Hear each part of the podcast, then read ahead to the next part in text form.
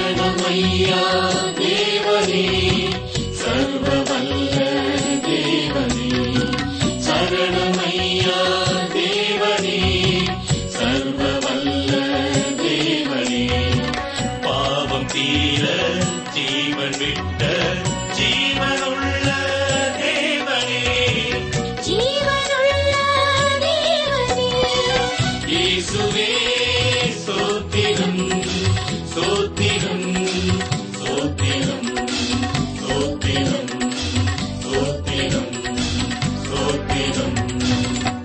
ஆராய்ச்சி நேயர்களை இயேசு கிறிஸ்துவின் இணையற்ற நாமத்தில் வாழ்த்தி வரவேற்கிறோம்.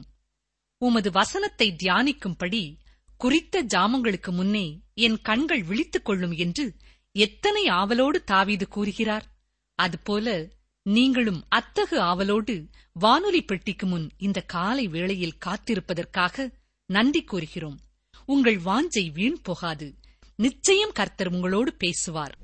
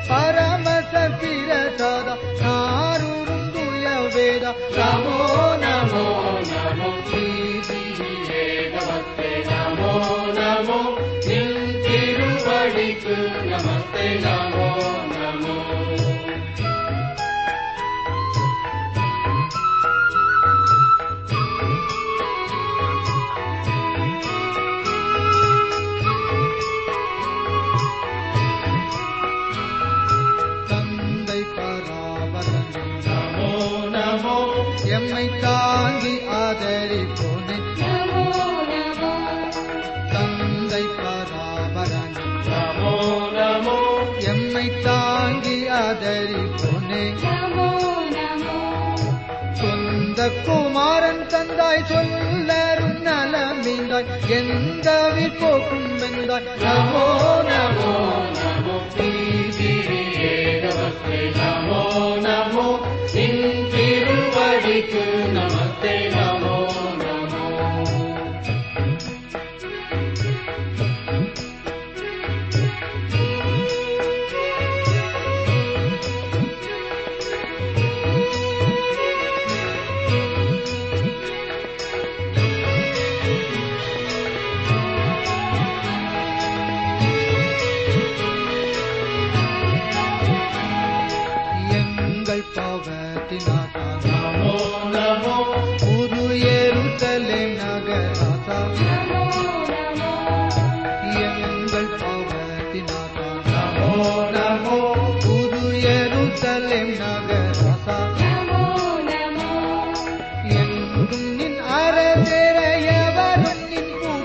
ङ्गो नवो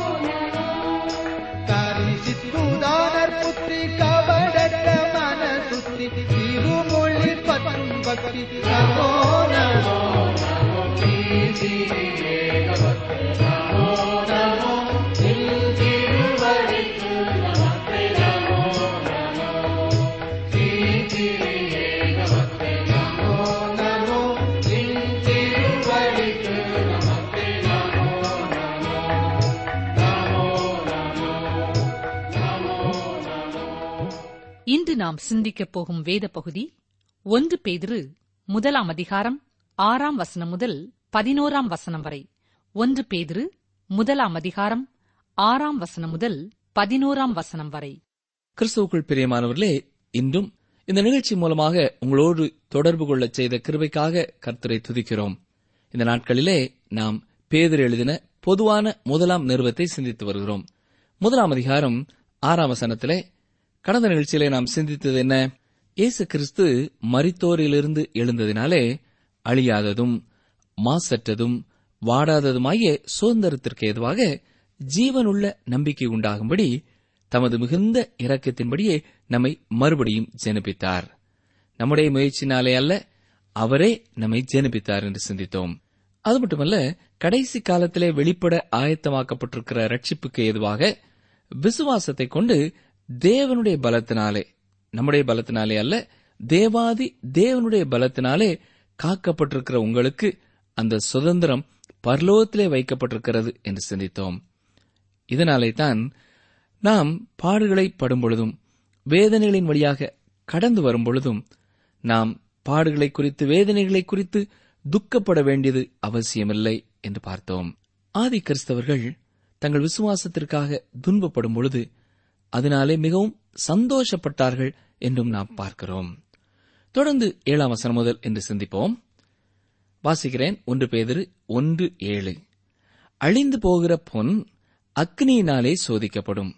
அதை பார்க்கிலும் அதிக விலையேறப்பட்டதாயிருக்கிற உங்கள் விசுவாசம் சோதிக்கப்பட்டு இயேசு கிறிஸ்து வெளிப்படும்போது உங்களுக்கு புகழ்ச்சியும் கனமும் மகிமையும் உண்டாக காணப்படும்.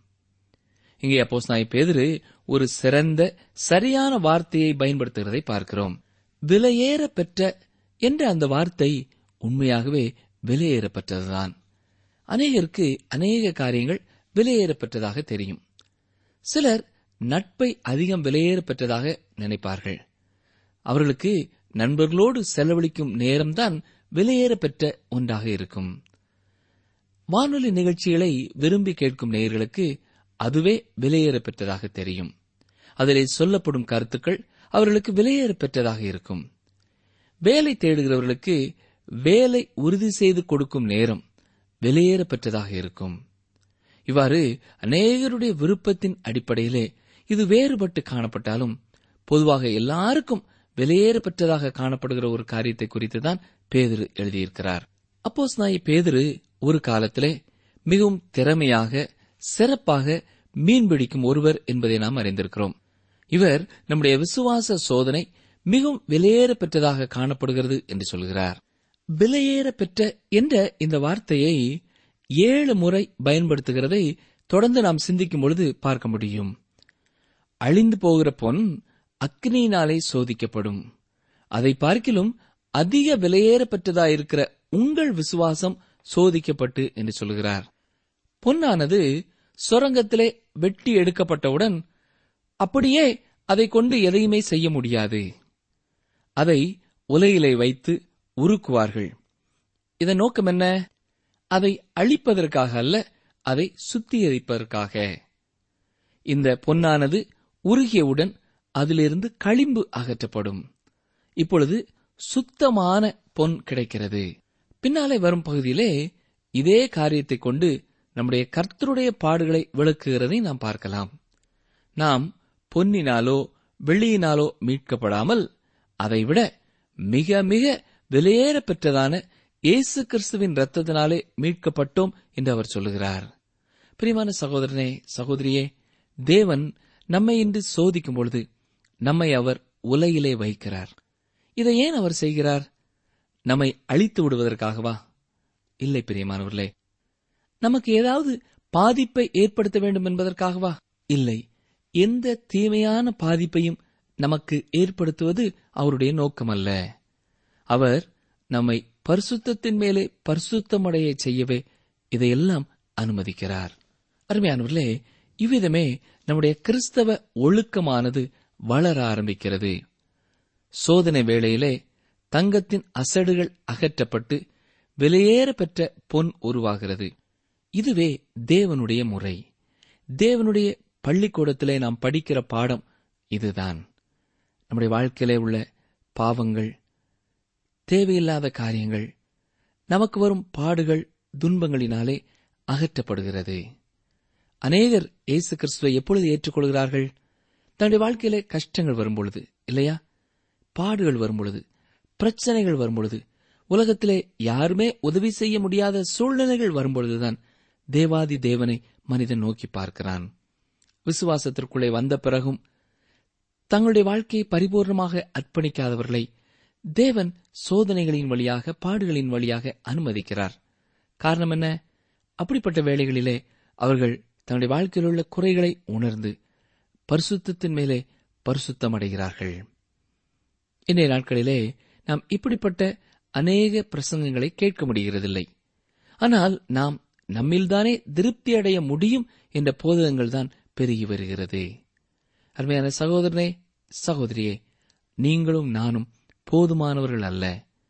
நாம் இங்கேயே இந்த உலகத்திலேயே தகுதியை பெற்றுவிட முடியாது. நாம் தேவனிடத்திலே ஒரு பாவியாகவே வருகிறோம். அவர் தம்முடைய கிருபையினாலே இயேசு கிறிஸ்துவின் இரத்தத்தினாலே என்னையும் உங்களையும் ரட்சிக்கிறார் பின்னர் அவர் நம் மூலமாக இந்த உலகத்திலே வாழ விரும்புகிறார். இதை சோதனைகள் மூலமாக அவர் நமக்கு கற்றுக் கொடுக்க முயற்சிக்கிறார். இதன் வழியாகத்தான் அவர் இன்னும் நெருக்கமாக நம்மை தம் பக்கமாக இழுத்துக் கொள்கிறார் நாம் ஆவிக்குரிய வாழ்க்கையிலே முதிர்ச்சி பெறுவதற்கு எந்த குறுக்கு வழியும் கிடையாது. புதிய கொள்கைகள் புதிய முறைகள் எல்லாமே மரணத்திலே சென்று முடிவடையும். தேவன் அனுப்புகின்ற இந்த விசுவாச சோதனை மட்டுமே உண்மையான முதிர்ச்சிக்கு நேராக நம்மை வழிநடத்தும். என்னை கேட்டுக்கொண்டிருக்கிற அருமையான சகோதரனே அருமையான சகோதரியே அருமையான ஐயா அம்மா உங்களுடைய வாழ்க்கையிலே காணப்படும் சோதனைகள் பாடுகளை குறித்து நீங்கள் சோர்ந்து போக வேண்டாம். நான் இயேசுவை விசுவாசிக்கிறேனே. எனக்கு ஏன் இந்த சோதனை என்று சோர்ந்து போகாதிருங்கள். உங்கள் வாழ்க்கையிலே நீங்கள் பரிசுத்திற்கு மேலே பரிசுத்தம் அடையத்தக்கதாக தேவன் அனுமதித்துத்தான் இந்த காரியங்கள் எல்லாம் நடைபெறுகிறது என்பதை புரிந்து கொள்ளுங்கள். அடுத்ததாக இயேசு கிறிஸ்து வெளிப்படும் பொழுது என்று சொல்கிறார். இயேசு கிறிஸ்து வெளிப்படும் பொழுது நாம் நம்முடைய சோதனைகளுக்காக அவரை துதிப்போம் என்றுதான் விசுவாசிக்கிறேன். உண்மையிலேயே நாம் அவருடைய பிரசன்னத்தில் இருக்கும்பொழுது முன்பே அநேக சோதனைகளை சந்தித்தோம் இல்லையே? என்று அதை விரும்புகிறவர்களாய் இருப்போம். ஏனென்றால் அப்பொழுதே இந்த சோதனைகளின் மதிப்பை நாம் பரிபூர்ணமாக உணர்ந்து கொள்வோம். அப்போஸ்தரர்கள் கடந்து போன சோதனையான பாதைகளை சற்றே நினைவிலே கொண்டு வருவீர்களா? அப்போஸ் நாய் பேதுரு இந்த நிறுவத்தை எழுதும் பொழுது சிலுவை மரணம் தனக்கு முன்னே இருக்கிறது என்பதை அறிந்திருந்தார். அவர் அதை சொல்லுகிறார். இந்த சோதனைகள் எல்லாம் நாம் தேவனுடைய பிரசனத்திலே நுழையும் பொழுது இவை நமக்கு வெளியேறப்பட்ட ஆசீர்வாதத்தை கொண்டு வரப் போகிறது என்று சொல்லுகிறார். அந்த ஒரு காரியத்தையே நாம் எதிர்நோக்கி காத்திருக்க வேண்டும். இப்பொழுது சீமோன் பேதுரு இன்னும் விலையேறப்பெற்ற ஒன்றை குறித்து சொல்வதையும் இங்கே நாம் பார்க்கலாம். கவனியங்கள் வாசிக்கிறேன். ஒன்று பேதர் முதலாம் அதிகாரம் எட்டாம் வசனம். அவரை நீங்கள் காணாமல் இருந்தும் அவரிடத்தில் அன்பு கூறுகிறீர்கள். இப்பொழுது அவரை தரிசியாமல் இருந்தும் அவரிடத்தில் விசுவாசம் வைத்து சொல்லி முடியாததும் மகிமையால் நிறைந்ததுமாயிருக்கிற சந்தோஷமுள்ளவர்களாய் களி கூர்ந்து. இந்த வசனம் ஒரு சிறந்த அர்த்தத்தை நமக்கு தருகிறதா இருக்கிறது அப்போ சாய் பேதுரு இயேசு கிறிஸ்துவை தனிப்பட்ட முறையிலே நேரடியாக பார்த்து பழகி அவரோடு கூட மூன்றரை ஆண்டுகள் பயணம் செய்தவராக காணப்பட்டார் என்பது உங்களுக்கு நினைவிலே இருக்கலாம். இப்படிப்பட்ட ஒரு காலகட்டத்திலே ஒருமுறை பேதரு மிகவும் தோல்வியுற்றவராக காணப்பட்டார். அதாவது அவர் தன்னுடைய வாழ்க்கையிலே பின்வாங்கினவராக. தான் விட்டு வந்த பழைய பணிக்கு கலிலேயா கடலிலே மீன் பிடிப்பதற்கு சென்று விட்டார்.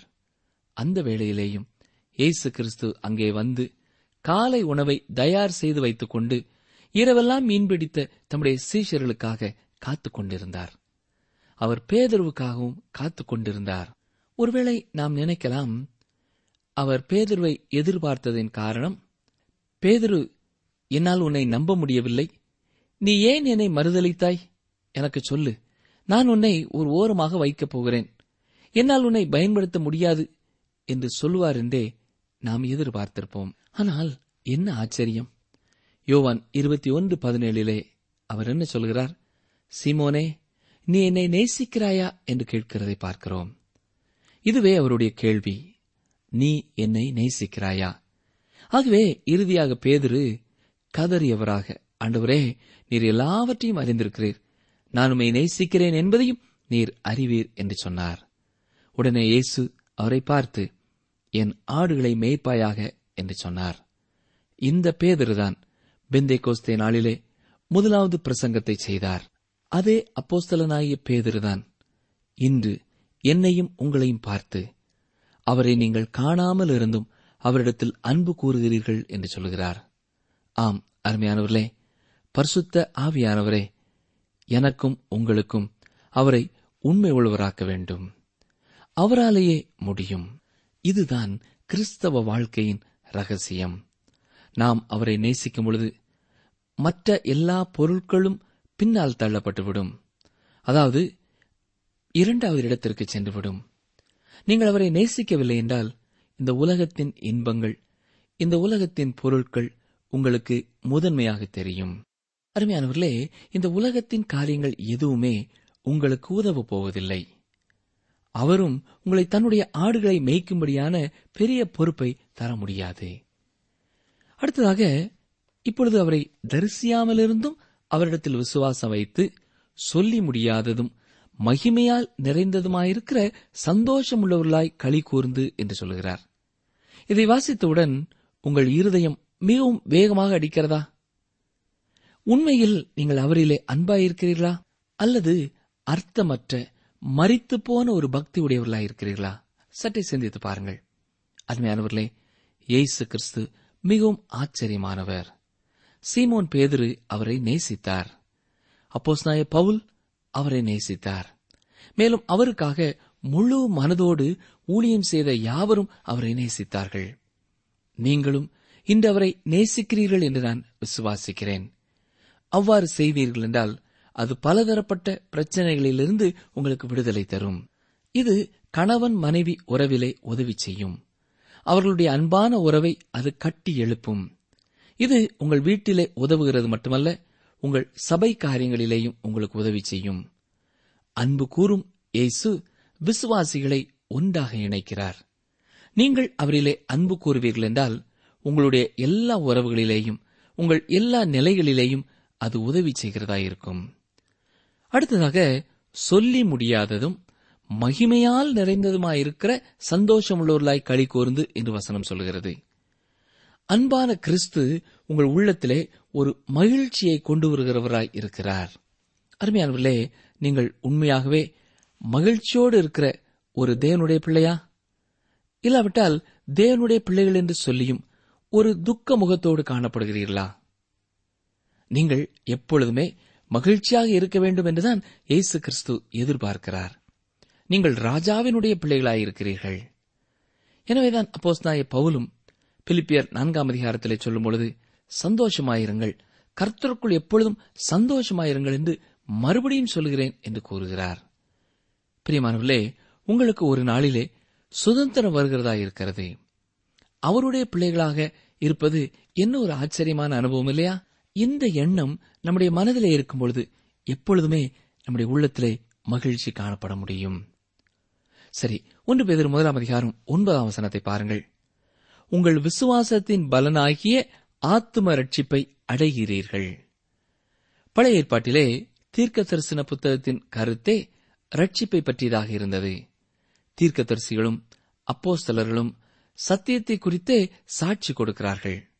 தங்கள் விசுவாசத்தின் நிமித்தம் துன்பப்படுகிற பரதேசிகளான இந்த யூதர்களுக்கு இது ஒரு ஆச்சரியமான காரியம் இல்லையா?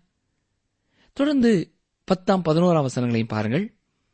உங்களுக்கு உண்டான கிருபையை குறித்து தீர்க்க தரிசன சொன்ன தீர்க்கதரிசிகள் இந்த ரட்சிப்பை குறித்து கருத்தாய் ஆராய்ந்து பரிசோதனை பண்ணினார்கள். தங்களிலுள்ள கிறிஸ்துவின் ஆவியானவர் கிறிஸ்துவுக்கு உண்டாகும் பாடுகளையும் அவைகளுக்கு பின்வரும் மகிமைகளையும் முன்னறிவித்த போது இன்ன காலத்தை குறித்தார் என்பதையும் அந்த காலத்தின் விசேஷம் இன்னதென்பதையும் ஆராய்ந்தார்கள். நமக்கு உண்டான இந்த கிருபையானது மிகவும் சிறப்பான ஒன்று. ஆகவே இது தீர்க்கதரிசிகளுக்கு ஒரு பெரிய தேட்டத்தை கொடுத்தபடியினாலே இதை ஆராயும்படியாக அவர்களை வழிநடத்தியது. இதை குறித்து தீர்க்கதரிசிகள் மிகவும் உற்சாகத்துடன் தீர்க்க தரிசனம் உரைத்தார்கள் என்றும் பார்க்கிறோம். பதினோராம் வசனத்தை பாருங்கள். அங்கே தீர்க்கதரிசி கிறிஸ்துவின் பாடுகளை குறித்தும் தேவனுடைய கிருவையை குறித்தும் அழகாக சொல்லியுள்ளார். நாம் இதை குறித்து ஏசாயா ஐம்பத்தி மூன்றாம் அதிகாரத்திலேயும் சங்கீதங்களின் புஸ்தகத்திலே இருபத்தி இரண்டாவது சங்கீதத்திலேயும் இன்னும் அநேக வேத பகுதிகளிலே தெளிவாக பார்க்கிறோம். உதாரணமாக அவைகளுக்கு பின்வரும் மகிமைகளையும் என்று இங்கே சொல்லப்பட்டிருக்கிற காரியம் ஏசாயா பதினொன்று மற்றும் சங்கீதம் நாற்பத்தி ஐந்து போன்றவற்றிலே பார்க்க முடிகிறது. தீர்க்கதரிசிகள் யாவரும் கிறிஸ்துவின் பாடுகளை குறித்தும் அவருடைய இறையாண்மையை குறித்தும் இயேசு கிறிஸ்து ராஜாவாக பூமிக்கு வந்து தன்னுடைய ராஜ்யத்தை ஸ்தாபிக்க வரும் காலத்தை குறித்து உண்டாகும் மகிமையை குறித்தும் முழுவதுமாக சொல்லியிருக்கிறார்கள். தங்களில் உள்ள கிறிஸ்துவின் ஆவியானவர் என்று வசனம் சொல்கிறதிலிருந்து பழைய ஏற்பாட்டு தீர்க்கதரிசிகளும் கிறிஸ்துவனுடைய ஆவியானவருடைய ஏவுதலினாலே எழுதியிருக்கிறார்கள் என்பதை அறிகிறோம். பழைய ஏற்பாடு தேவனால் ஏவி எழுதப்பட்டது என்று வேதம் சொல்லுகின்ற அநேக இடங்களிலே இதுவும் ஒன்று. இந்த மனிதர்கள் கிறிஸ்துவின் ஆவியானவரால் இவற்றை எழுதியுள்ளார்கள். தங்களால் கிரகிக்க கூடாத ஒரு காரியத்தையே இந்த தீர்க்கதரிசிகள் எழுதியிருக்கிறார்கள். அவர்களுக்கு இதை பற்றி புரிந்து கொள்ள இயலவில்லை. ஆகவே இதன் அர்த்தத்தை அறிய விரும்பினார்கள். தங்களில் உள்ள கிறிஸ்துவின் ஆவியானவர் கிறிஸ்துவுக்கு உண்டாகும் பாடுகளையும் அவைகளுக்கு பின்வரும் மகிமையையும் முன் அறிவித்த பொழுது இன்ன காலத்தை குறித்தார் என்பதையும் அந்த காலத்தின் விசேஷம் என்ன என்பதையும் ஆராய்ந்தார்கள் என்று பார்க்கிறோம். பழைய ஏற்பாட்டிலே இயேசு கிறிஸ்துவின் பாடுகளை குறித்த அநேக இடங்களிலே சொல்லப்பட்டிருக்கிறது. அதேபோல கிறிஸ்துவின் இறையாண்மையை குறித்தும் அவருடைய ராஜ்ய காலத்தை பற்றியும் அநேக இடங்களிலே சொல்லப்பட்டுள்ளது. கிருவையும் மகிமையும் அங்கே இணைந்தே சொல்லப்படுவதால் அவர்களுக்கு அதை புரிந்து கொள்ள இயலவில்லை. அது கடினமாயிருந்தது. உதாரணமாக ஏசாய ஐம்பத்தி மூன்றாம் அதிகாரத்திலே கிறிஸ்துவின் பாடுகளை குறித்து எழுதுகிறார். பதினோராம் அதிகாரத்திலே மேசியா வல்லமையோடும் மகிமையோடும் பூமிக்கு வந்து தம்முடைய ராஜ்யத்தை ஸ்தாபிப்பதை குறித்து சொல்கிறார். இது ஒன்றுக்கொன்று முரண்பட்டதாக தீர்க்கதரிசிகளுக்கு தெரிந்திருக்கக்கூடும். அது அவர்களுக்கு குழப்பத்தை உண்டாக்கியிருக்கவும் வாய்ப்பு இருக்கிறது ஆகவே இவை இரண்டும் எவ்வாறு உண்மையாக இருக்க வாய்ப்பு இருக்கிறது என்பதை ஆராய முற்பட்டார்கள். அவர்கள் காலமாகிய கணவாய் வழியாக வெகு தொலைவிலே உள்ள இந்த நிகழ்ச்சிகளை பார்த்தபொழுது அதில் இரண்டு மலை சிகரங்களைத்தான் காண முடிந்ததே ஒழிய அதற்கு இடையிலே இருந்த தூரத்தையோ பள்ளத்தாக்கையோ கால வேறுபாட்டையோ காண முடியவில்லை. நாம் இப்பொழுது ஒரு விசேஷித்த காலத்திற்குள்ளே வாழ்ந்து வருகிறோம். நடந்து முடிந்துவிட்ட கிறிஸ்து பாடுபட்ட காலத்திற்கும் இனி எதிர்காலத்திலே வரப்போகின்ற கிறிஸ்துவின் மகிமை பொருந்திய காலத்திற்கும் இடையிலே வாழ்கிறோம். நீங்கள் கிறிஸ்துவின் பாடுகளை குறித்த காலத்தையும் அவர் ஆட்சி செய்ய வரும் ராஜ்யத்தின் காலத்தையும் புரிந்து கொள்ள வேண்டுமென்றால் ஒன்று செய்ய வேண்டும். இந்த இரண்டு காலங்களையும் நீங்கள் இரண்டு மலை சிகரங்கள் என்று கற்பனை செய்து கொள்ளுங்கள். நீங்கள் மலைகளை பார்த்திருப்பீர்கள் என்றால் அவைகளிலே அநேக மலைகள் ஒன்றன் பின் ஒன்றாக காணப்படும். இருந்தபோதிலும் அவற்றை தூரத்திலிருந்து பார்க்கும்பொழுது ஒன்று போல ஒன்றுக்கொன்று அருகிலேயே இருப்பது போல நமக்கு காணப்படும். ஆனால் ஒரு மலைக்கும் மற்றொரு மலைக்கும் இடையிலே உள்ள தூரத்தை நம்மால் கணக்கிட முடியாது. நன்றாக பார்ப்போம் என்றால் அங்கே அநேக மைல் தூரங்கள் இருக்கும். அதே போலத்தான் கிறிஸ்துவின் பாடு மரணமும் அவருடைய ராஜ்ய காலமும் தூரத்திலிருந்து பார்க்கும் பொழுது ஒன்று போலத்தான் தோன்றும். ஆனால் அதற்கு இடையிலே வெகு கால இடைவெளி காணப்படுகிறது. இவ்வாறாகத்தான் அன்றைய தீர்க்கதரிசிகள் இயேசு கிறிஸ்துவின் பாடுகளையும் கிறிஸ்துவின் மகிமையின் காலத்தையும் இரண்டு மலைச் சிகரங்கள் ஒன்றுக்கொண்டு இணைந்து காணப்படுவதைப் போல கண்டார்கள். அந்நாட்களிலே தீர்க்கதரிசிகளின் வார்த்தைகளை கேட்டுவிட்டு இவ்வாறு குறை சொல்லுகிறவர்களும் இருந்திருப்பார்கள் என்று நினைக்கிறேன். இந்த வார்த்தைகள் முரண்பாடானது. வேத வசனம் மாறி மாறி சொல்லுகிறது. இயேசு கிறிஸ்துவின் பாடுபடுதலும் ராஜ்யத்திலே ஆட்சி புரிதலும் ஒன்று போல நடக்க முடியாது. ஒன்று அவர் பாடுபடுவது நடக்கும். இல்லை என்றால் அவர் ஆட்சி செய்கிற ஒருவராகத்தான் வருவார். இந்த இரண்டிலே ஒன்றுதான் நடக்கும் என்று சொல்லியிருப்பார்கள். ஆனால் எனக்கு அருமையான சகோதரனை சகோதரியே இன்று இந்த இரண்டும் உண்மைதான் என்பதை நம்மால் புரிந்து கொள்ள முடிகிறது. இரண்டு காலத்திற்கும் இடைப்பட்ட இந்த சபையின் காலத்திலே இரண்டாயிரம் ஆண்டுகளை நாம் கடந்து விட்டோம் என்பதை அறிகிறோம். அருமையானவர்களே வேத வசனத்திலே முரண்பாடு என்பது கிடையாது. ஒருவேளை பார்த்தவுடன் அவ்வாறு தெரியலாம். ஆனால் அதில் முரண்பாடு இருக்காது. தேவன் அதை ஒரு காரணத்தோடு சரியாக தெளிவாகவே கொடுத்திருப்பார். நாம் அதை அந்த வேத பகுதியின் பின்னணியத்தோடு படிக்க வேண்டும். அது எந்த சூழ்நிலையிலே யாருக்காக எழுதப்பட்டது என்பதையெல்லாம் அலசி ஆராயும் பொழுது நாமே அதை முரண்பாடு இல்லை என்பதை புரிந்து கொள்ள முடியும். என்னை கேட்டுக்கொண்டிருக்கிற எனக்கு அருமையான சகோதரனே சகோதரியே உங்களுடைய வாழ்க்கையிலே எது வெளியேறப்பெற்றதாக இருக்கிறது? உலகமும் அதன் பொருட்களும் அதில் உள்ள உறவுகளுமா? நீங்கள் அவற்றையா நேசிக்கிறீர்கள்? உலகத்தின் மேலே நீங்கள் அன்புள்ளவர்களாய் இருப்பீர்கள் என்றால் தேவன் பேரிலே உங்களுக்கு அன்பு இல்லை என்பதுதான் பொருள். ஆனால் அதே வேளையிலே அவரை நீங்கள் காணாதிருந்தும் அவரிடத்திலே அன்பு கூறுகிற ஒரு சகோதரனாக ஒரு சகோதரியாக நீங்கள் இருப்பீர்கள் என்றால் உங்கள் வாழ்க்கையிலே நீங்கள் சந்தோஷம் உள்ளவர்களாக களி கூற முடியும். அப்படி களி கூறும் அனுபவம் உங்களுக்கு இருக்கிறதா? சற்றே எண்ணி பாருங்கள். நீங்கள் உங்கள் விசுவாசத்தின் பலனாகிய ஆத்ம ரட்சிப்பை அடைந்திருக்கிறீர்களா? உங்கள் பாடுகள் பலவிதமான சோதனைகளின் மத்தியிலே நீங்கள் துக்கப்படுகிறீர்களா? அல்லது என்னுடைய விசுவாசம் சோதிக்கப்படுவதால் எனக்கு இயேசு கிறிஸ்து வெளிப்படும் பொழுது புகழ்ச்சியும் கனமும் மகிமையும் உண்டாகும் என்ற நம்பிக்கையினாலே மகிழ்ச்சியாயிருக்கிறீர்களா?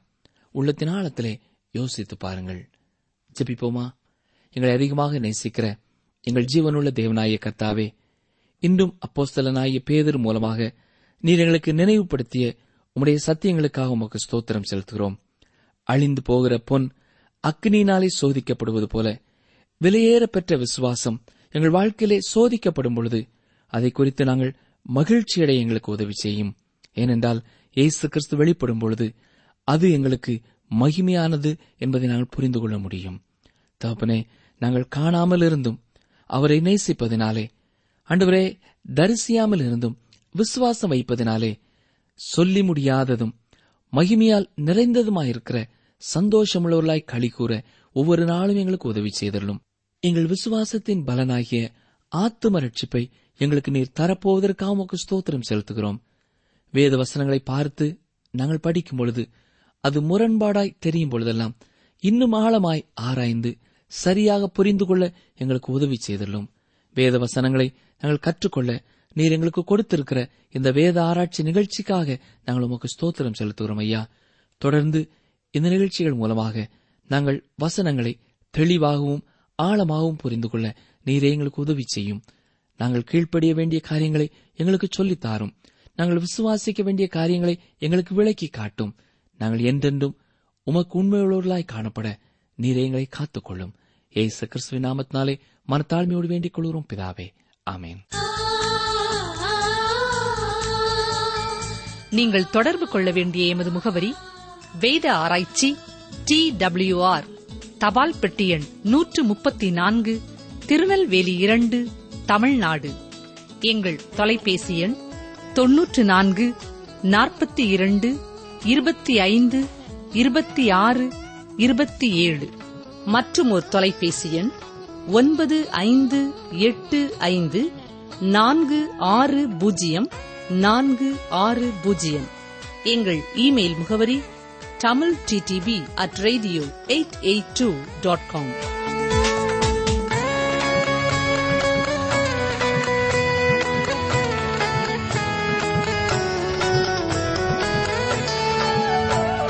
கர்த்தர் உயர்ந்தவராயிருந்தும் தாழ்மையுள்ளவனை நோக்கிப் பார்க்கிறார். சங்கீதம் நூற்று முப்பத்தி எட்டு ஆறு. கர்த்தர் உயர்ந்தவராயிருந்தும் தாழ்மையுள்ளவனை நோக்கிப் பார்க்கிறார். சங்கீதம் நூற்று முப்பத்தி எட்டு ஆறு.